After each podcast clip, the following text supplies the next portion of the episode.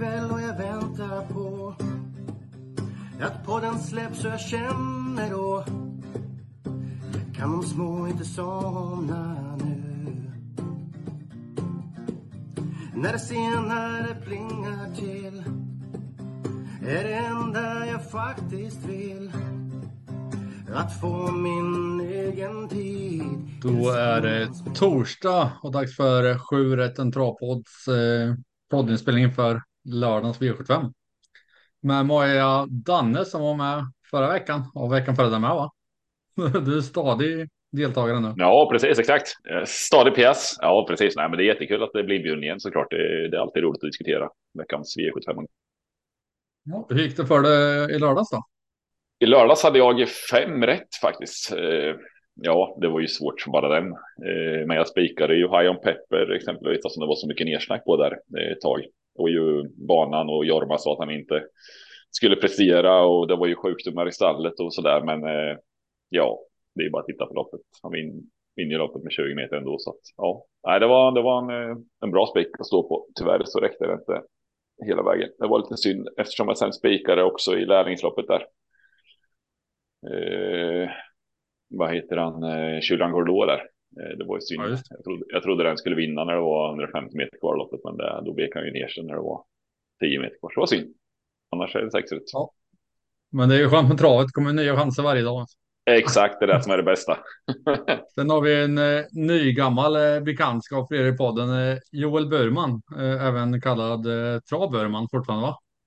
Jajamän, Välkommen. tackar.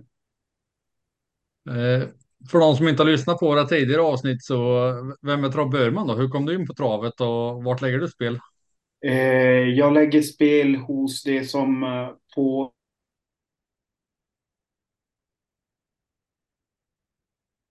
är då ATG-butiken som är gott, gottköpet i Åby.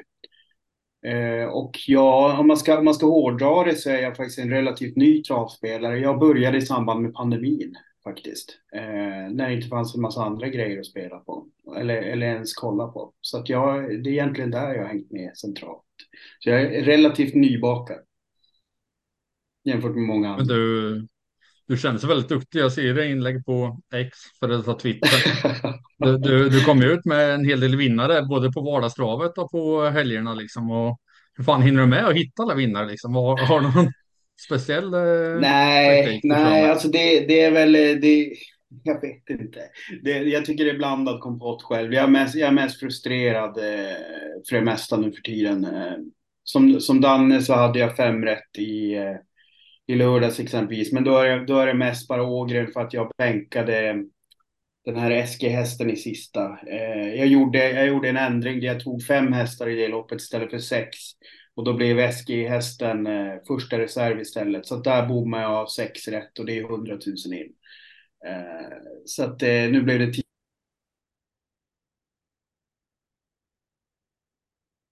tid att sätta, sätta en sexa, för det var nog min höjd. Den omgången realistiskt sett med, med de storlekar jag kör eh, nu. Vi hade spik på Million Dollar Rhyme, eh, så att det var ju kanske årets bästa spik för egen del. Eh, Faktiskt. Jag, tror, jag, jag, jag trodde ju inte att han skulle vinna med det löpningsförloppet han fick, men eh, han gjorde ju en eh, heroisk insats. Jag skrek ju som en dåre i lägenheten. Ja. Ja, jag skrev till Dan- Danne med att det var spika million dollar, men jag gjorde det inte själv. Eh, tänkte på Ja, han var ni, ju jag ruskigt bra en, ju säga faktiskt. När jag började köra en podd med som heter Travfeber som eh, har, vad är det, två avsnitt i veckan? Tre. Tre. Vi kör vardagar. Vi kör måndag, onsdag, fredag. Och det är ganska korta instick där vi, där vi försöker gå igenom det som händer eh, mellan, eh, mellan avsnitten så att säga. Så på måndagen då brukar vi ta ner helgen och snacka upp veckan som kommer. Sen onsdagen då tar vi då upp nyheter som har hänt mellan Eh, ja, från, från det att vi har släppt på måndag då, tills det att vi släpper på onsdag och så samma sak på fredag. Så att det är väl egentligen i, det är väl lite annorlunda travpodd jämfört med många andra som är väldigt inriktade på tips. Utan den här är ju mer åsikter och eh, nyhetsbaserad. Eh, som jag då kör tillsammans med min kollega på Fairplay, Banditen då, som också är lite halv, eh, eh om, ja, många vet, vet vem han är. Mm. Så nej, men Eh, den, men den den- får man jättegärna kolla in om man vill. Och den ligger på Spotify och där poddar finns sånt här. Ja, jag, har, jag är inte del i distributionen. Jag, jag själv lyssnar. Om jag, om jag provlyssnar för att höra ljudet och sånt så är det på Spotify. Men den ska även finnas på andra plattformar. Och det, den är som sagt ganska kort också. Kommer alltid ut lunchtid de här dagarna som vi släpper då, måndag, måndag, onsdag, fredag. Och ibland så har vi även slängt in extra avsnitt om det har varit någonting som har känts brådskande så har vi gjort det också. Så den är ganska agil och brukar, brukar vara mellan 20 och 25 minuter. Så att det går ganska snabbt att lyssna. Varje Ja, avsnitt. då säger vi till alla som lyssnar på våran podd att supporta Travfeber. Jag sätter en länk här nedan i, i beskrivningen på avsnittet så hittar ni den lätt. Mm. Perfekt. Ska vi hoppa till eh, lördagen då? Det är V75 eh, i Åby. Vädret Yes. ser ut att vara perfekt för att gå med skor. Eh, Har du några tankar och reflektioner och minnen från eh, Åby som travbana? Danne? Har du varit nära någon inte- stor seger eller någonting? Ja, några vinster har man spelat in där, inte som jag kan komma ihåg på rak arm nu, men eh, det är ju löpningsförloppen och dubbla upp en stretch över upploppet. Det är ju det som gör hela omgången blir ju extremt intressant kan jag tycka. Alla Mm. det är snö, men när det är eh, barfota barfotaförbudet också. Alla hästar ska gå med skor så blir det ju en riktig krydda till det hela. Burman, tycker du att det, det är kul med dubbel open stretch eller blir det fan ska jag plugga på den här omgången för att det, nu blir det till moment att ta in. Alltså grejen är att jag har faktiskt ändrat min åsikt här. Jag tror att jag var med i er podd, när ni, någon av söndagspoddarna där vi pratar om Åby ganska mycket. Men jag har faktiskt sedan dess jag gjort ett ganska drastiskt beslut i mitt eget analyserande utav travloppen. Och det är att jag, eh, jag tycker att open stretch är bra, absolut. Men jag tycker inte att det är tillräckligt utslagsgivande i vinnarspel. Alltså för eh, vinnarspel och i streckspel. Så att jag, eh, jag lägger om mina tankar ganska mycket hur jag analyserar. Däremot så tar jag, tar jag hänsyn till open stretch mycket mer när jag lirar platsspel. Om jag, om jag försöker hitta ryggledare och sånt som har bra odds.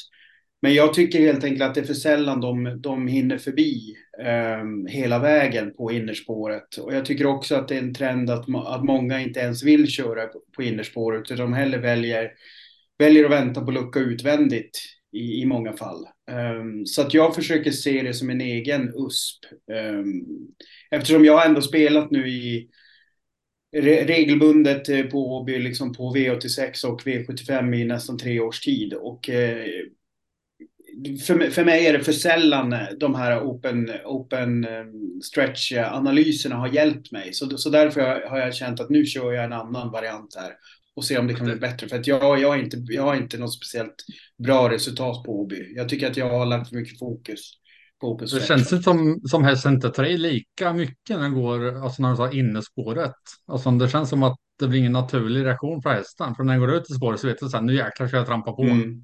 Jag, jag, jag, tror att det, så- jag tror att det är från häst till häst. Om, ni minns ju säkert den här hästen Echelon som var så suveränt bra på open stretch. Ja, jajamän, jajamän. Ja, alltså den, den hade ju en, den var ju i stort sett oslagbar. De kunde ju köra hur som helst. Han tog ju alltid ner dem på innerspåret. Men om man jämför, jag menar efter den har inte jag sett någon som regelbundet liksom kan utnyttja det på samma sätt. Den senaste vinnaren jag kommer ihåg eh, är väl Dominic Wibb i, i somras. Men, men i övrigt så tycker jag sällan att speeden räcker till. Men sen, sen ska det ju sägas att jag spelar ju mestadels V86 och V75 så då kanske klasserna är för höga. Ni kanske har en annan uppfattning om ni lirar V64 regelbundet. Om det är, om det är bättre utfall där. Danne kör ju allting, men jag kör bara V75. Ja. Jag kan väl tycka att det, det är väl inget eh, som eh, att, att det vinns, eh, att det vinns mycket lopp från Open Stretch. Det ska jag ju inte säga att det gör. Det, och, men och att hästar inte svarar när de ska gå på insidan. Det brukar ju också ha att göra med att de är så vana att gå på utsidan Mm. och, och gå förbi. Men eh, nej, jag kan nog tycka att det, det, det är svåranalyserat att analysera efter Open Stretch och vem som ska gå på insidan och vinna. Det, det, det, ja, vem har bästa speeden? Det är, och den i ledningen oftast numera på Åby har ju oftast lite kvar för de vet ju så väl att det kan komma någon speed igen på, på Open Stretchen med. Så att, ja. Oftast Däremot top bra. 7 på är bara stryka, så det går ju inte. Fan, så man hittar den liksom. Nej, det är svårt. Det är svårt.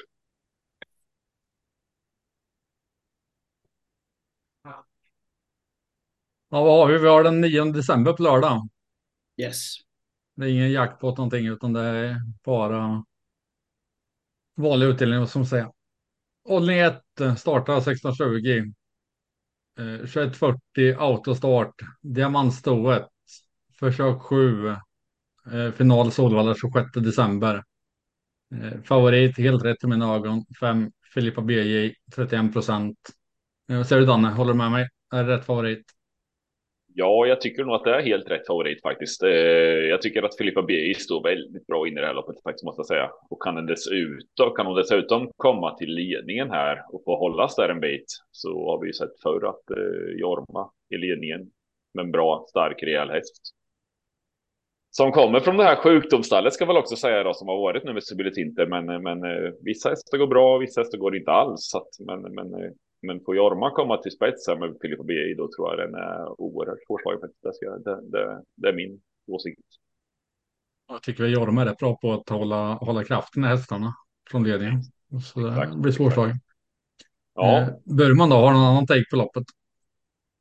Eh, nej, den är väl där, det tycker jag. Men jag, jag lyssnade faktiskt på V75 lördag hela veckan där Sibylle var med. Och där var hon förvånansvärt låg för att vara henne just när det gällde med att köra i ledning. Hon, hon, hon var nog, eh, där lät det som att hon fiskade efter att hon hellre såg att den skulle köras i rygg. Alltså spetsa, spetsa och släpp och liksom hamna i ryggledaren för, för just för open stretch-grejen. Så att eh, jag vet inte. Jag vet inte hur, hur, hur, hur benägen jag är med att göra det. Det känns som att han, han kör, körs tills, tills lampan slocknar lite grann.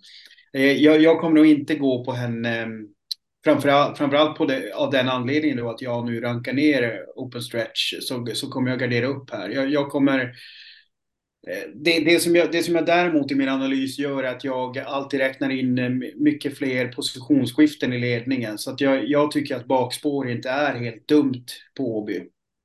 Eh, så att jag, jag tycker faktiskt att Flemings häst är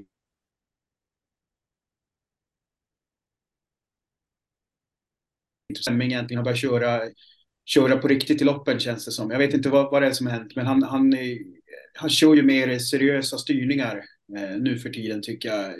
Det känns som att det hände någonting där när han blev ifrågasatt av Sandra Mårtensson och gänget. Och sen dess så tycker jag dels att han har blivit bättre på att uttala som hästarna, men jag tycker också att han kör, det känns som att han vinner mer än vad han brukar göra och att, att han inte släpper de här eh, 50 handikappmetrarna till, eh, till alla andra liksom.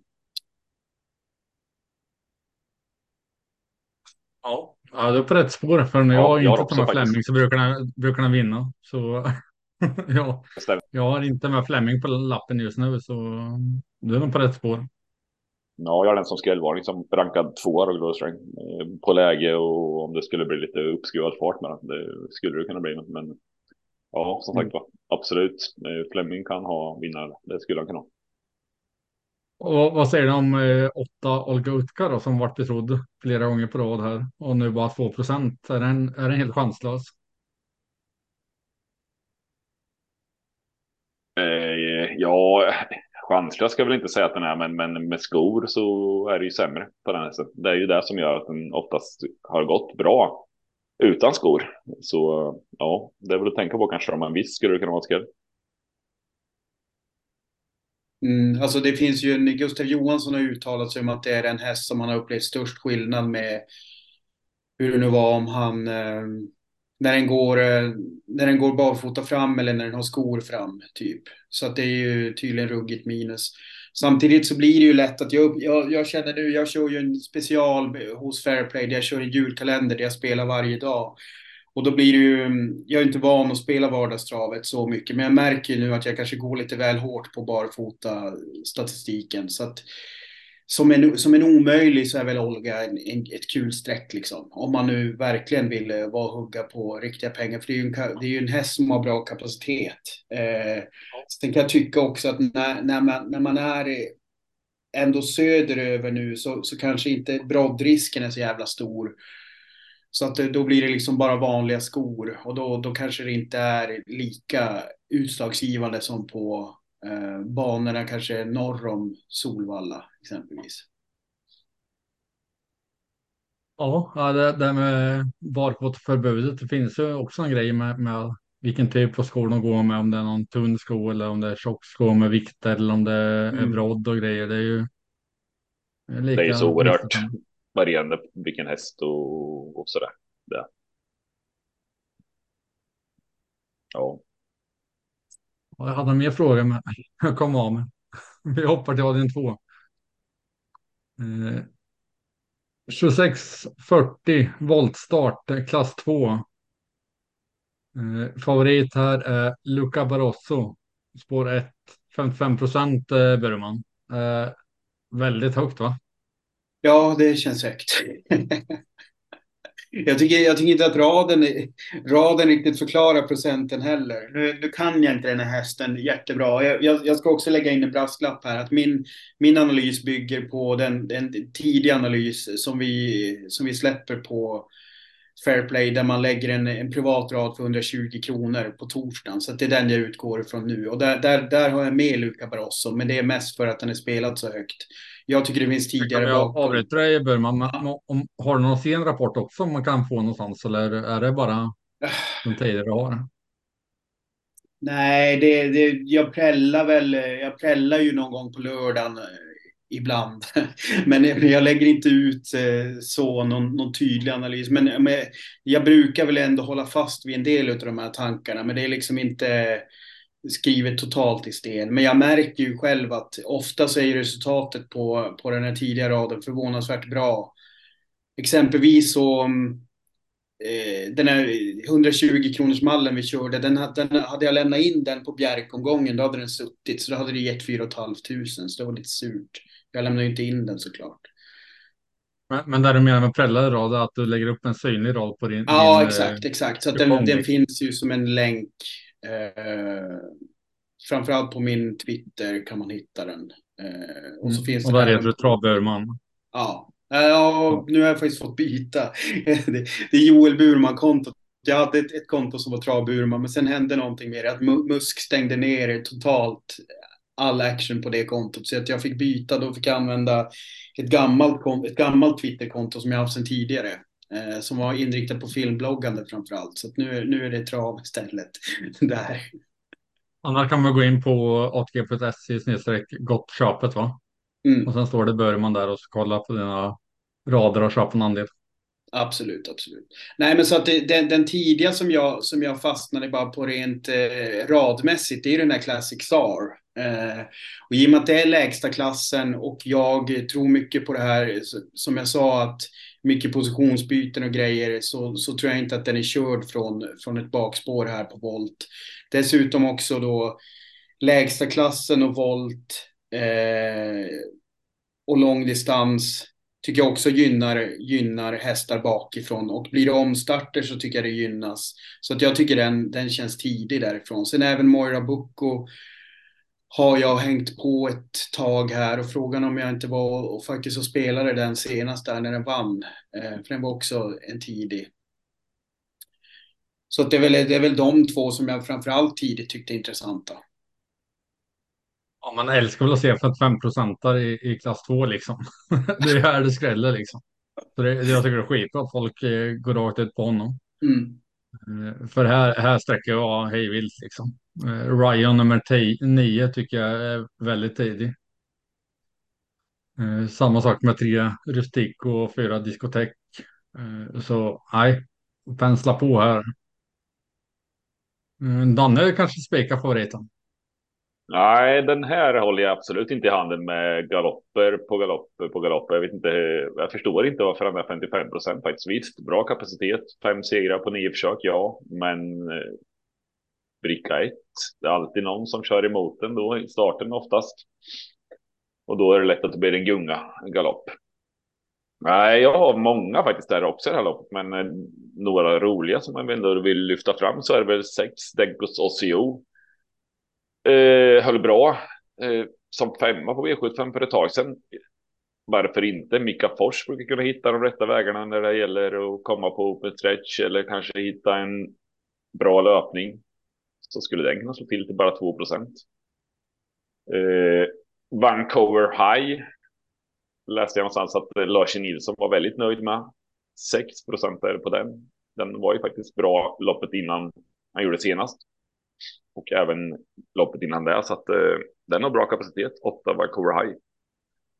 Och sen vill jag nämna en riktig skräll faktiskt. Det är nummer fem, Stens Ville med André Eklund som faktiskt hans hästar går väldigt bra på Åby. Oftast bra. Så eh, kan den eh, få en bra löpning där så skulle kanske André Eklund lotsa fram Stens Ville till en seger. Den är bara sträckad på 2 procent. Så ja, vidöppet. Sträcka på. Luka Brasso till 55 procent när han har mött mycket hårdare motstånd. Eh, mycket hårdare motstånd nu är ju, är ju galet liksom. Men vi tackar väl och tar emot som får ja, lägre alltså det bru brukar, ju, brukar ju kunna korrigera sig. Men, men jag tycker trenden är ju att den här omgången känns ju lite grann som förra veckans. Och det är därför den känns intressant. Och det här är väl någon form av nöd, tidig nödspik för många. Eh, så att förhoppningsvis kanske procenten håller sig där ett tag då faktiskt. Jag hoppas. Jag glömde nämna Vancouver High också. 6 procent eh, får man inte missa. Så ja. Nej, nej precis. Nej, den, den håller jag högt faktiskt. Den, den känns eh, helgiven. Vi hoppar till avdelning tre då och ser om det är en bättre favorit här. I våra, våra ögon sett. Eh, avdelning tre, 2140 autostart, eh, Legolas minne, gulddivisionen. Eh, favorit är 10, Four Guys Dream. Helt eh, rätt favorit för mig som har tagit eh, två raka efter uppehåll. Känns som tredje raka kan komma här fast det är sport 10. Vad säger, vad säger Börman? Håller med mig? Ja, jag håller med dig. Eh, jag spikade senast. Även om man satt där i liven lite grann ungefär som de höll på att försöka snacka bort High on Pepper järnet i studion så var det ju samma grej med eh, Kentucky River versus eh, Four Guys Dream då. Att, eh, då var det bara snack om hur Kentucky River skulle liksom eh, defilera hem det där. Men jag höll ju fast vid spiken och det var ju eh, det var väl årets näst bästa spik för egen del. Nej, jag vet inte. Men den var skön när den satt. Jag, jag spikade också då. Det, gjorde jag också. det gjorde jag också. Ja, vad bra. Viljestarka människor i podden. Ja, nej, men, nej, men jag, jag tror ju... Eh, jag, jag, tycker det är bra att den har fått bakspår, för det håller sig procenten på mattan. Och jag tror, eller jag hoppas i alla fall att det blir lite körning, även om risken är väl ganska stor att Ultion Face eh, ham, hamnar i ledningen initialt och kanske släpper till Stolder Show eller liksom hamnar någonstans där. Det hörde jag att, det hörde att Adrian ville få till det scenariot.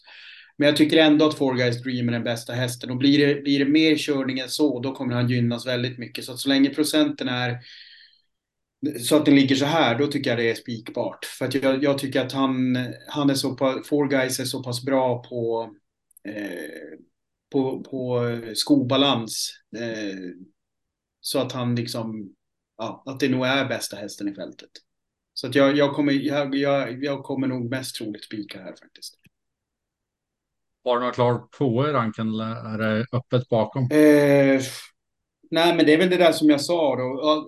Ultion Face då kanske från ryggledaren, men jag tror ju då kanske inte att han kommer förbi. Eh, förbi... Eh,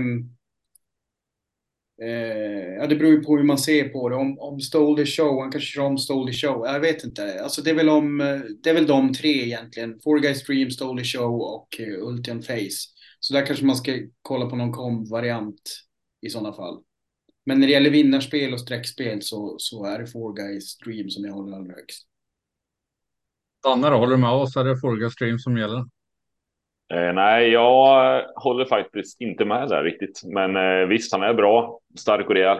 Four Guys Dream och går bra med skor också. Så att, eh, ja, nej, jag har sju Ultion Face som vinnare här. Jag tänker lite som eh, Burman var inne på där att eh, kommer han i rygg på ledaren här och kan ligga kvar där loppet ut så skulle den kunna smälla till på Open Stretch Den är rätt så speedig med så att eh, på Adrian det loppet han vill ha här så eh, är det min roliga spik i omgången faktiskt Ultium Face i en vidöppen omgång.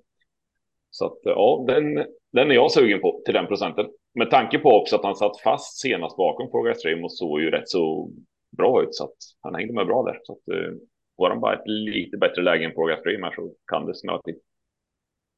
Och Colgjini har verkligen fått sina hästar att trava nu med. Det är kul. De Ja. har ju suttit med så mycket krafter och kapacitet men inte fått ut det i, i loppen. Nej, Stallet har ganska bra form nu faktiskt. Så Mm. se upp med Adrians Ja. hästar. Sen om, om man vill ha, om det, blir, om det blir ett ruggigt tempo i det här loppet, då skulle ju en sån som Heart of Steel kunna smyga med. I tredje inne kanske och speeda ner dem för den har ju en ruggig speed faktiskt. Och Johan Untersteiner eh, hästar överlag brukar ju gå bra på Åby så att ja, varför inte? Om man vill ha en rolig skräll. Sen för alla som följer podden så vet vi att Tobbe har ju Beartime som en, en favorithäst som inte är med idag. Eh, så han kommer säkert att vilja ha ett streck på den så har vi sagt det här med. Avdelning 4, klass 1. Favorit här, nummer 3, Nidem, Örjan Kihlström, 34 procent. Danne. Redan runt om.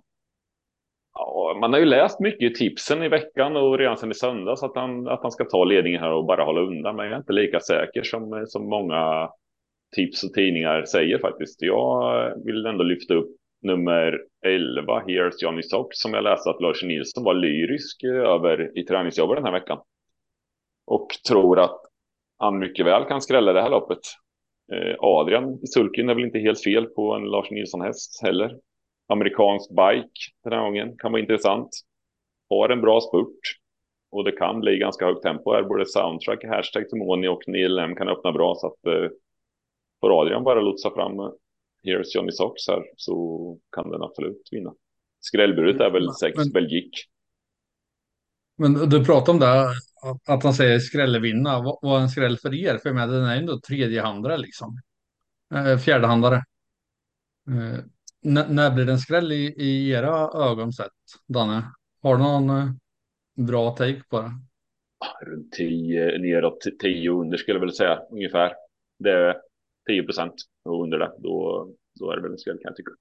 Ja, jag tycker det är svårt, för jag menar, har man en 80% favorit och så har man andrahandaren 15 procent, då tycker jag att det är en skräll.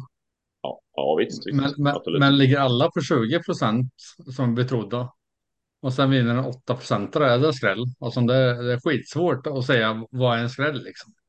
När det Ja, handlar om de procenten. ja, visst. Jag, jag, är- jag, jag, brukar, för, mig, för min egen skull, så brukar jag definiera ungefär som ehm, alltså, alltså i sträckordningen, inte baserat på hur mycket de är sträckade, men på antalet hästar. Så sä- säg att den femte mest sträckade i loppet och neråt brukar jag klassa som skrällar. Så att de fyra första är väl mer någon slags betrodda, typ, för, för egen del. Mm. Mm, mm. Och för mig brukar det hamna mellan 5 och 6 procent. Det är liksom skräll, skrällprocenten för mig. Mm. Men sen kommer de här stora favoriterna där, där det bara är en betrodd häst och alla andra ligger runt 5 och 10 procent. Och det är så här, ja. Vinner inte favoriten så tycker jag att det, det är bakom en skräll. Ja, Vad alltså det, det, fyra? Ja, du Precis. Nej, men eh, man kan ta ett konkret exempel från V86 igår var ju att jag, jag skrek ut den här um, Dalens Elvis, eh, både, både i travfeber och eh, i en grafik som vi har på vårt ombud där vi lyfter fram våra drag. Jag tror att den var ju sträckad i slutändan som åttonde mest sträckade häst och jag hade mer än på fyra och fem hästar för egen del. Så att det blir ju så här att det, det är ju Jag tror den landade på 5 procent. Så det är ju det är en kanonskräll att ha med på, på så få streck. Liksom. Medan däremot kör, kör man åtta streck i ett lopp och du får mer än åtta, de mest sträckade, då är det ju lite mer så här, ja då har du ju bedömt loppet som ett skrällopp snarare än att du har kanske pinpointat en skräll. Mm. Ja, är rätt. Mi, alltså mina, på- mina, mina hästar här i den här är eh, i första hand hashtag Simoni och soundtrack. Och här beror det mycket på att de aktiva låter så otroligt påställda. Både André Eklund och eh, Ken Ecke har liksom bara på rak arm liksom sagt hur, hur mycket de tror på hästarna. Och sen även, även eh, Dannes eh, Here's Johnny Socks. Jag hörde Adrian prata om, eh, om den i eh, Neves travpodd och blev överraskad över hur påställd han var på den, eh, dess chanser trots bakspåret. Och jag var ju, det där loppet som Global Delayed ehm, galopperade där i starten, då var ju Here's Johnny Sox med. Så att den hade jag, hade jag på raden redan där och tycker att den fick ju ett fint löpningsförlopp där. Ehm, så att jag, de tre är de som jag har med på den här 120 kronorslappen. Jag har chasat Nidem just nu faktiskt. Ja, Men, vilka var det du sa du hade med på den? Vilka var det? Eh, eh, hashtag Simoni nummer ett, soundtrack nummer två och så sen eh, ja. nummer elva, Here's Johnny Socks. Yes. Eh, då, då riktar jag frågan till Danne då. Ja. Kommer inte hålla med mig. Men eh, hashtag Simoni tror jag kommer hamna i säcken. Och jag menar open stretch, jag, jag tycker inte att det är lika bra som folk säger att det är. Tycker inte du att 19 procent är väldigt högt på, på den hästen? Där den kommer hamna från start. Ja, absolut, det kan det vara. Man ska, det man ska tänka på är att är ändå, var ändå tvåa där bakom Hasse Rain eh, senast. Eh, jo, säger men sitter den fast så sitter men, fast. Men, eh, men sitter den fast så sitter den fast, absolut. Ja, nej, jag förstår ditt resonemang, absolut, absolut. Ja. Nu får Burma försvara sig. Ja, nej, det är mycket möjligt. Jag har inte, jag, jag, ska, jag har inte riktigt satt in mig i, i loppsimulatorn och liksom grävt ner mig i badkaret fullständigt än. Liksom. Utan det, det här är väl mer en sån här häst som jag nu har följt ganska nära ett tag här. Och eh, känner att jag har en tendens att kliva av för tidigt sista månaderna. Så att jag vill inte göra det här. I alla fall när jag hörde hur André Eklund lät eh, vad gällde formen. Sen, sen har jag faktiskt inte järnkoll. Vi ska se här hur det ser ut med eh, vinster med skor. Ja, den har vunnit tre, den har vunnit tre lopp med skor runt om. Varav ett var ett drygt år sedan. De, december, mm, 6, 6 december i fjol så vann den ett 2140 lopp. Ett drygt år sedan. Då var det i och för sig bara 25 000 i första pris. Nej, men det, det, är mycket möjligt. Jag, jag, tror inte att jag... Det här är nog inte ett lopp där jag kommer kanske gå, gå på spik. Så vi får se på ett större system. Det är klart att jag säkert tar med en i den där också. Men på en sån här 120 kronors lapp eh, för privatbruk, då hade jag nog rekommenderat att kanske ta, ta lite roligare hästar. Ja, jag, jag spelar inte från någon butik längre utan kör bara tillsammanslag och där kör jag min lilla lapp, eh, 55 kronor per andel. Eh, så tror jag att det är max 10 andelar. Mm. men, alltså, men alltså grejen att de, de här hästarna jag tar upp nu, det är alltså att hela systemet får kosta 120 kronor. Ja, det, ja, det är litet. Ja, det är det. Då måste man verkligen ta ställning i vissa lopp. Exakt. Ja, och så är det det jag gör. Ja. Ja. ja, men kul eh, idé. Och svårt framför allt. Mm. Det, ja, det, det, det, var ju, det, var därför, det är därför det var lite surt att jag inte lämnade in på, på Bjerke-omgången. För då sju, ja. alltså jag Var den du på att sätta alltså? 120 ja, ja, den, den, den satt. Jag la, jag la ut den på torsdag och den satt. Men eh, jag spelade ju inte tyvärr. Så det var ju 4 500 åt helvete. Ja. Nya chanser som sagt. Ja. Mm. Nej, men här har jag valt att faktiskt ta bort både hashtag Simoni och Nidem så länge. Eh, och satsa på de mer eh, mindre spelare. Och min första rankade häst är samma som Dannes, det är Here's Johnny Sox. Eh, men sen kan inte jag släppa Myrsjös timeout som jag har jagat och lyft i podden. 82 procent måste jag ta med den och även Belkick, säger man så? Nummer 6 där 8 procent.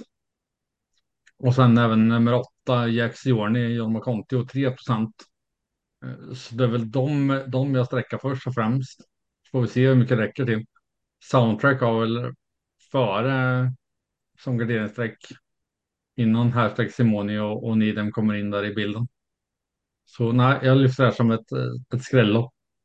Eh, för de som spelar en, en lapp som Burma gör så säger jag att det tar ställning för 11 Here's Johnny Sox. Om ni måste ha en speaker. Ja, jag fick inga hat, eh, hatrop i podden i så det var skönt. Är fem. Du, Topp du är programledare. ja. vi, vi är beskedliga. Jag, jag tror inte Top 7 är struket fast i OB, men eh, ja, lycka till för er som vill spela Top 7. Det är svårt i vanliga fall, men på OB är det hundra gånger värre. Alltså. Kan vi hitta open stretch av vem som ligger ryggledaren och vilka som går av på open stretch och grejer. Nej, fy fasen svårt. Det är i alla fall kortdistans, 640, eh, bronsdivisionen och favorit 2, Danau Degliday, 31 procent. Adrian Collini. Eh, Burman. Rätt favorit? Frågetecken. Eh, det här loppet är ju det som jag kanske är minst insatt i. Jag har valt att gå rakt ut på Henrik Will här. Eh, bara för att jag minns den från Tingsryds, nu ska vi bara se så jag inte landar ihop här. Var inte den på Tingsryd och härjade? Jo, på V86 i alla fall, tror jag. Uh, Till och med. Fan, jag hittade... Eller Vaggeryd var det nog. Ja, det kanske det var. Ja, Vaggeryd kan det ha varit. Just det, Vaggeryd-starterna. Ja, precis. Sen, sen, så gick ju den ut, eh, den var, den var ju fantastisk där på Vaggeryd. Um, och sen så gick den ut i danska derbyt och blev typ oplacerad där. Så att den står ju, oavsett hur man ser på det, så står den ju säkerligen den står ju billigare inne. Hade den bara varit placerad i det där derbyloppet, då hade den ju inte fått starta här. Då hade den ju gått över 900 000. Så för mig är den den första hästen som jag mer har tagit på bara att okej, okay, den här sticker ut. Ehm, Kim BR tycker jag är intressant, Mörjan Kihlström upp. Sen så snackade Per Skoglund väldigt mycket om Purple Rain i V75 lördag hela veckan-podden, men den har jag inte hunnit sätta mig in i. Det är väl en sån här, den har väl gått i Tyskland och Holland och allt möjligt. Eh, har ju en fin rad, men det har inte ett, någonting att komma med själv där. Så att det, på den här 120 kronors lappen då så har jag spikat Henrik Will helt enkelt. Jag, jag tycker det är svårt med, med utländska hästar för man ser ju inte liksom eh, sko, skoinfon och sånt där liksom. Eller har ni hittat någon annan sida man kan se det på? Nej, det är svårt. Det är alltid svårt. Alltså, den danska har ju, danska och norska har ju sina motsvarigheter till ATG, men det hade ju varit, hade ju varit så jävla mycket enklare om alla bara synkade mot varann. Eh, Tyskland och Holland är ju ännu svårare. Liksom. Ja, det var Purple Rain jag tänkte på. Mm. Ja, precis. Jag, jag tror att man kan ju se i alla fall två av de fem loppen kan man se i alla fall. Uh, och Henrik Villa också. Det är ja. mycket streck i, i skovfaktorn här. Precis, på. precis. Ja, exakt. Men, men där, där är det ju återigen så här, man får ju såklart kolla upp det. Hur, det kan ju mycket väl vara så att den här matchas barfota extremt hårt. Men i och med att det, det var en dansk derbyhäst så, så kanske de ändå har gjort någon form av skonsammare matchning fram till det loppet. Men det får man väl se som sagt. Eh, jag, jag, tycker på ren kapacitet så sticker den ut lite grann. Så det är klart att den här Danao Degliday var ju en snackishäst hos, hos ehm, um, Gocciadoro men som inte riktigt har kommit. Han har väl inte riktigt varit så bra som det antyddes i början av sommaren. För då var det ju den hästen som han trodde skulle gå bäst i sitt stall. Och riktigt så bra tycker jag inte att den har varit. Så jag, jag tycker nog att den är lite välbetrodd. Väldigt lång säsong också för de där, eh, för, eller hästarna som har varit hos Gocciadoro. De har ju hållit på länge, länge i år för att vara honom med den svenska säsongen, eller den nordiska. Ja, det, det känns som det är en bra faktor att ta in i sin eh, analys. Hur länge de har varit igång. Mm. Danne, har du ett, en spik här? Nej, men jag har kanske ett lås här faktiskt. På eh, tre mm. hästar. Då är, är det första, min A-häst är Combat Fighter som får eh, Carl-Johan Jeppsson i sulken. Startsnabb häst.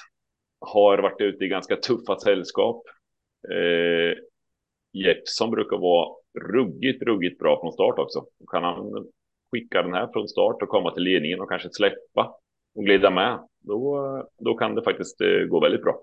För eh, som sagt var, hög kapacitet har resten och vi tjänat 851 000 med, så det är ju, det är ju, de har ju tjänat ganska likvärdigt i hela loppet, men, men eh, att hästen är bra, det, det, det, är ingen tvekan om. Det som är frågetecknet är väl att den har varit struken för blodvärden. Så ja, det är väl där då som, jag, som, som man kan fundera på då, och eh, kolla upp i, i liven inför lördag. Men annars så tycker jag att ändå Svanstedt är ganska confident med den här hästen. Sen har jag nio The Baron eh, som två. har ju varit, ja, går man in och tittar på lopparkivet där så, så har han ju varit fantastiskt fin faktiskt. Eh, både det ena och det andra loppet, men, men eh, spurten eh, senast, det, ja, där fick de hålla i sig kan jag säga. och sen Olof Mickeborg känner ju hästen väl också, så att eh, ja, varför inte? Om den kan eh, dra på en, en rejäl eh, spurt in på upploppet så, så kan den komma längst ut och slå till, absolut. Och sen är det ju som, som Burman var inne på där Henrik Will ute i danska derbyt eh, fick ingenting med sig så att eh, kapaciteten finns ju där helt klart och den, eh, den eh, gången där på, på Vaggeryd så var den ju ruskigt bra faktiskt. Så att är den lika bra nu då, då, ja, då, då kan det vara en eh, dansk vinnare i det här loppet helt enkelt.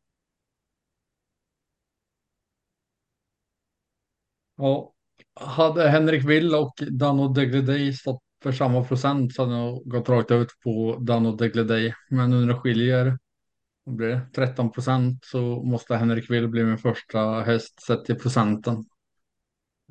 Så blir Dano Degledey min andra häst. Eh, tredje hästen blir Baron, The Baron. Eh, spår 9 till 11 procent. Jag tror att man kommer långt på de tre strecken för de som vill gå kort.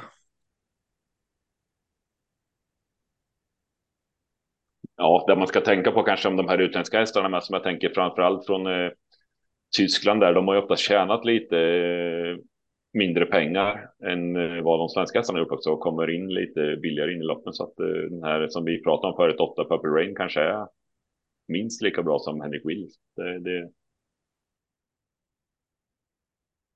Mm.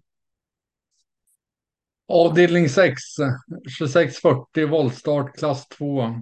Favorit. Om jag får fel lista så. Avdelning 6 har jag på. 2140 voltstart. Diamantstået. Yes. Eh, favorit 8 Sangria Pellini 42 procent. Danne. Ja, hög kapacitet har den och vunnit i Sverige förut och varit bra. Klurigt läge, Nims.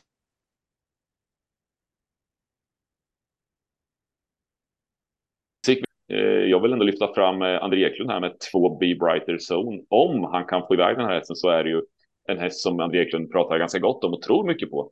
En, en eh, lovande treåring säger han själv. Så att, ja, Får han iväg den här och den eh, kan till exempel köras i ledningen skulle det vara väldigt intressant att se. Om inte mitt stora drag i, i det här loppet, Corona Park, kommer från springspår, ensam på springspår också dessutom. Och eh, skickar Mika Fors den här till ledningen så kan den faktiskt hålla hela vägen. Senast eh, tappade den en sko. Det, det, det, det, ser man inte så ofta att det händer, men eh, men eh, det, nu hände det och eh, det syntes lite på stillen mot mål där. Så uh, ja, det vart galopp då också, passgång. Så att, men men Corona Park till uh, 3 procent är ju Bra jätteroligt. Kan jag tycka. Ja, det också, precis. Annars var ju Rosemary Tile nummer 12 gjorde ju ett, ett, en lysande spurt senast, så den ska man väl tänka på också. Då, jag tycka.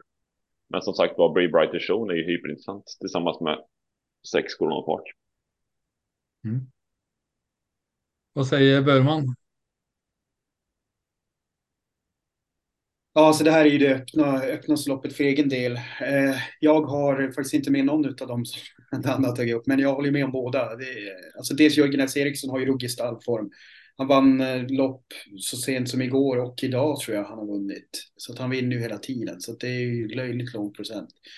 Sen den här Be Brighter Zone som jag förstod det så gynnas den extremt mycket om nummer ett skulle bli stryken. Så det får man hålla koll på. Blir den stryken då blir det tydligen väldigt mycket lättare att få den att gå iväg felfritt. Uh, och det säger jag utan licens. Jag har, jag har ingen kusklicens eller någonting, men jag har bara förstått att det skulle vara mycket gynnsammare spår då.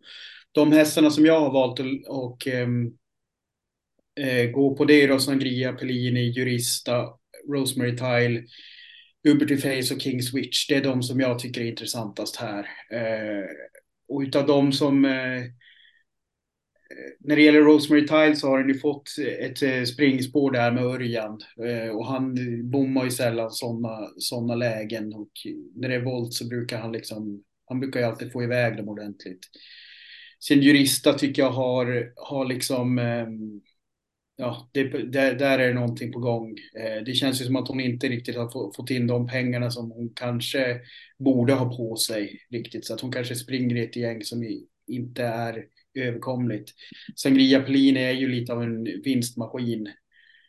Och sen så tycker jag Uber till Face då är som sagt svinintressant. Mest för att det är Dante som kör och han har ju sån djävulsk eh, pondus i sulken just nu han kör ju, Dante Collini kör ju jättebra och han, han kör ju, jag upplever att han kör smart i loppen. Han fattar vad han behöver köra för att det ska bli så bra placering som möjligt. Så jag kan mycket väl tänka mig att han släpper till någon här för att liksom få ett bra läge och ta in det som tvåa eller kanske skrälla eller något sånt där. Så det är väl dem. Men det här, är, det här kan ju bli en, en väldigt bred gardering på ett större system. Ja, jag har inte så mycket att tillägga. Burman nämnde dem jag tänkte ta upp. Eh, förutom Kings eh, Witch nämnde du. Den har inte jag så högt upp. det är väl Urberg framför allt. Och även den har ju, den är, om man kollar på raden, väldigt mycket tvåor och treor och ettor. Den verkar ju travsäker. Och i storlopp ska man inte underskatta sånt. Har även, eh, har även många placeringar med skor på sig. Så det, alltså det är så här, när man ska ta några hästar, då, då blir sådana faktorer viktiga för min del. Att de inte mm. galopperar jätteofta och sådär. Ja, låter sunt. Uh, jag har väl ändå favoriten först ranken, men jag har uh, Jurista väldigt tätt där bakom. Och sätter procenten så det går inte att spika. Det blir gardering och det blir rätt bred gardering för mig. Eh, vi hoppar till avslutningen, avdelning 7, 2640 autostart, silverdivisionen. Favoriter är 4 Versace Face, 28 procent Anne, Örjan Kihlström. Kommer eh, favoritspiken nu? Ja, Örjan vet ju att, eh, att den är startsnabb. Eh, Örjan i ledningen är alltid svårslaget. Men eh, jag vill ändå, jag har ändå 12 Gaylord Dam som eh, första eh, häst här i det här loppet. Den eh, har ju varit bra under ganska många lopp. Jag tycker framför allt senast så höll den ju väldigt bra mot Hion Pepper som, som vi såg i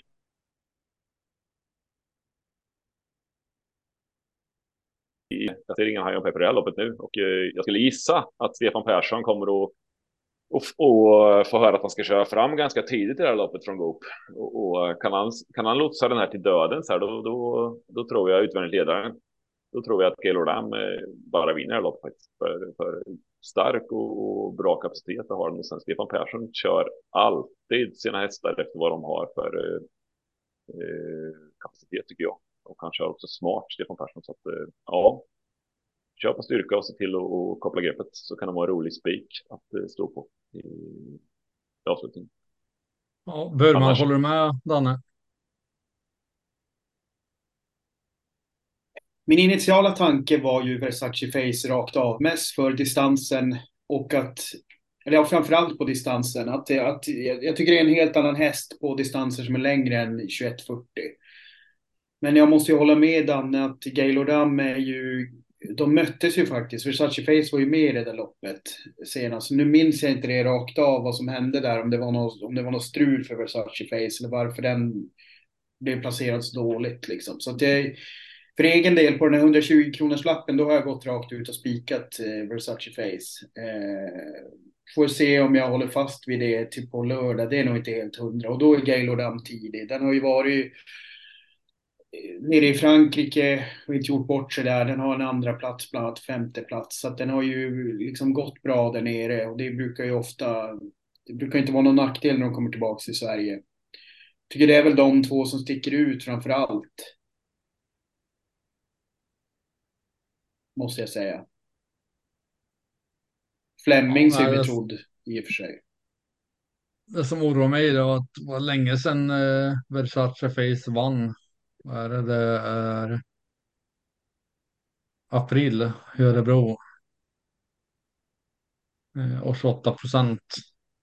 Jag tycker eh, Corazon Bar, Marcus Wallmuller till 5 procent eh, ska inte glömmas vid, vid gardering.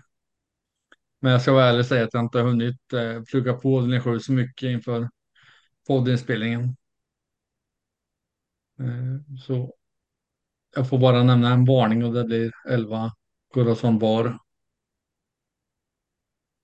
Grej, grejen är att jag tar ju den här, eh, det här du säger att den inte har vunnit på så länge. Jag tar, tar inte den superallvarligt, men det har mest med att fyra senaste starterna har varit på 21.40 och jag tycker att han är klart sämre på den. Så att för mig blir det, visst han har, han har gått segerlös i några längre lopp innan dess också, men jag tycker att han höjer sig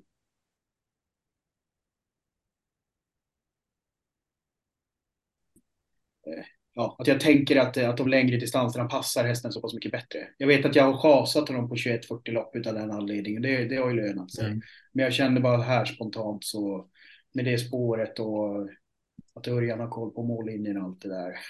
Så tycker jag att 27, ja som det är nu då, typ 28 procent känns lite okej. Okay. Men jag, jag, den jag är oroligast för är ju Gaylord Om man skulle säga det med att när man blir spelläggare, man får ju ingen liksom fast mall hur, hur man rankar lopp eller hur man ska tänka eller göra, utan alla har ju sin, sin mm. sätt att ranka lopp och Exakt. köra badkaret så säger. Eh, så om du kör poängsystem kanske inte du har senaste segern lika högt eh, poängmässigt som jag har. Och det, alla, alla rankar olika.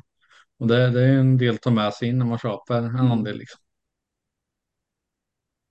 Och, och så Danne, förlåt jag avbröt. Ja, det man, ska, det man ska tänka på i det här loppet också är att Örjan vet att han, han har en häst som kliver ur stort sett klassen om man vinner det här loppet och eh, med den vetskapen som Chilson sitter på där så, så, uh, så ser han ju säkert till att försöka att vinna loppet. Det tror jag i alla fall. Men, men, men, men som sagt var, det är ju en, en sak att, att beräkna in också. Mm. Att de vill upp i klass säkert. Men en, en i det här loppet som, som inte är jätte, eller jättemycket, men en, en sträcka på 8 procent är ju Dominik Vib som skulle kunna skickas från start och ställa till det för många i det här loppet faktiskt. Om, om Adrian eh, får, eh, får fart på den från start så, så kan den öppna väldigt snabbt faktiskt. Så det är väl en rolig skräll i loppet i så fall om man vill ha. Också. Ja. Eh, Danne, var hittar man dina andelar om man tycker din rank verkar bra och vill köpa en andel? Antingen så går du in på, du kan gå in på Facebook och följa med där på Vinnarskallens miljonspel på den gruppsidan. Annars så går du in på atg.se Hedlunds där mina andelar heter Vinnarskallen.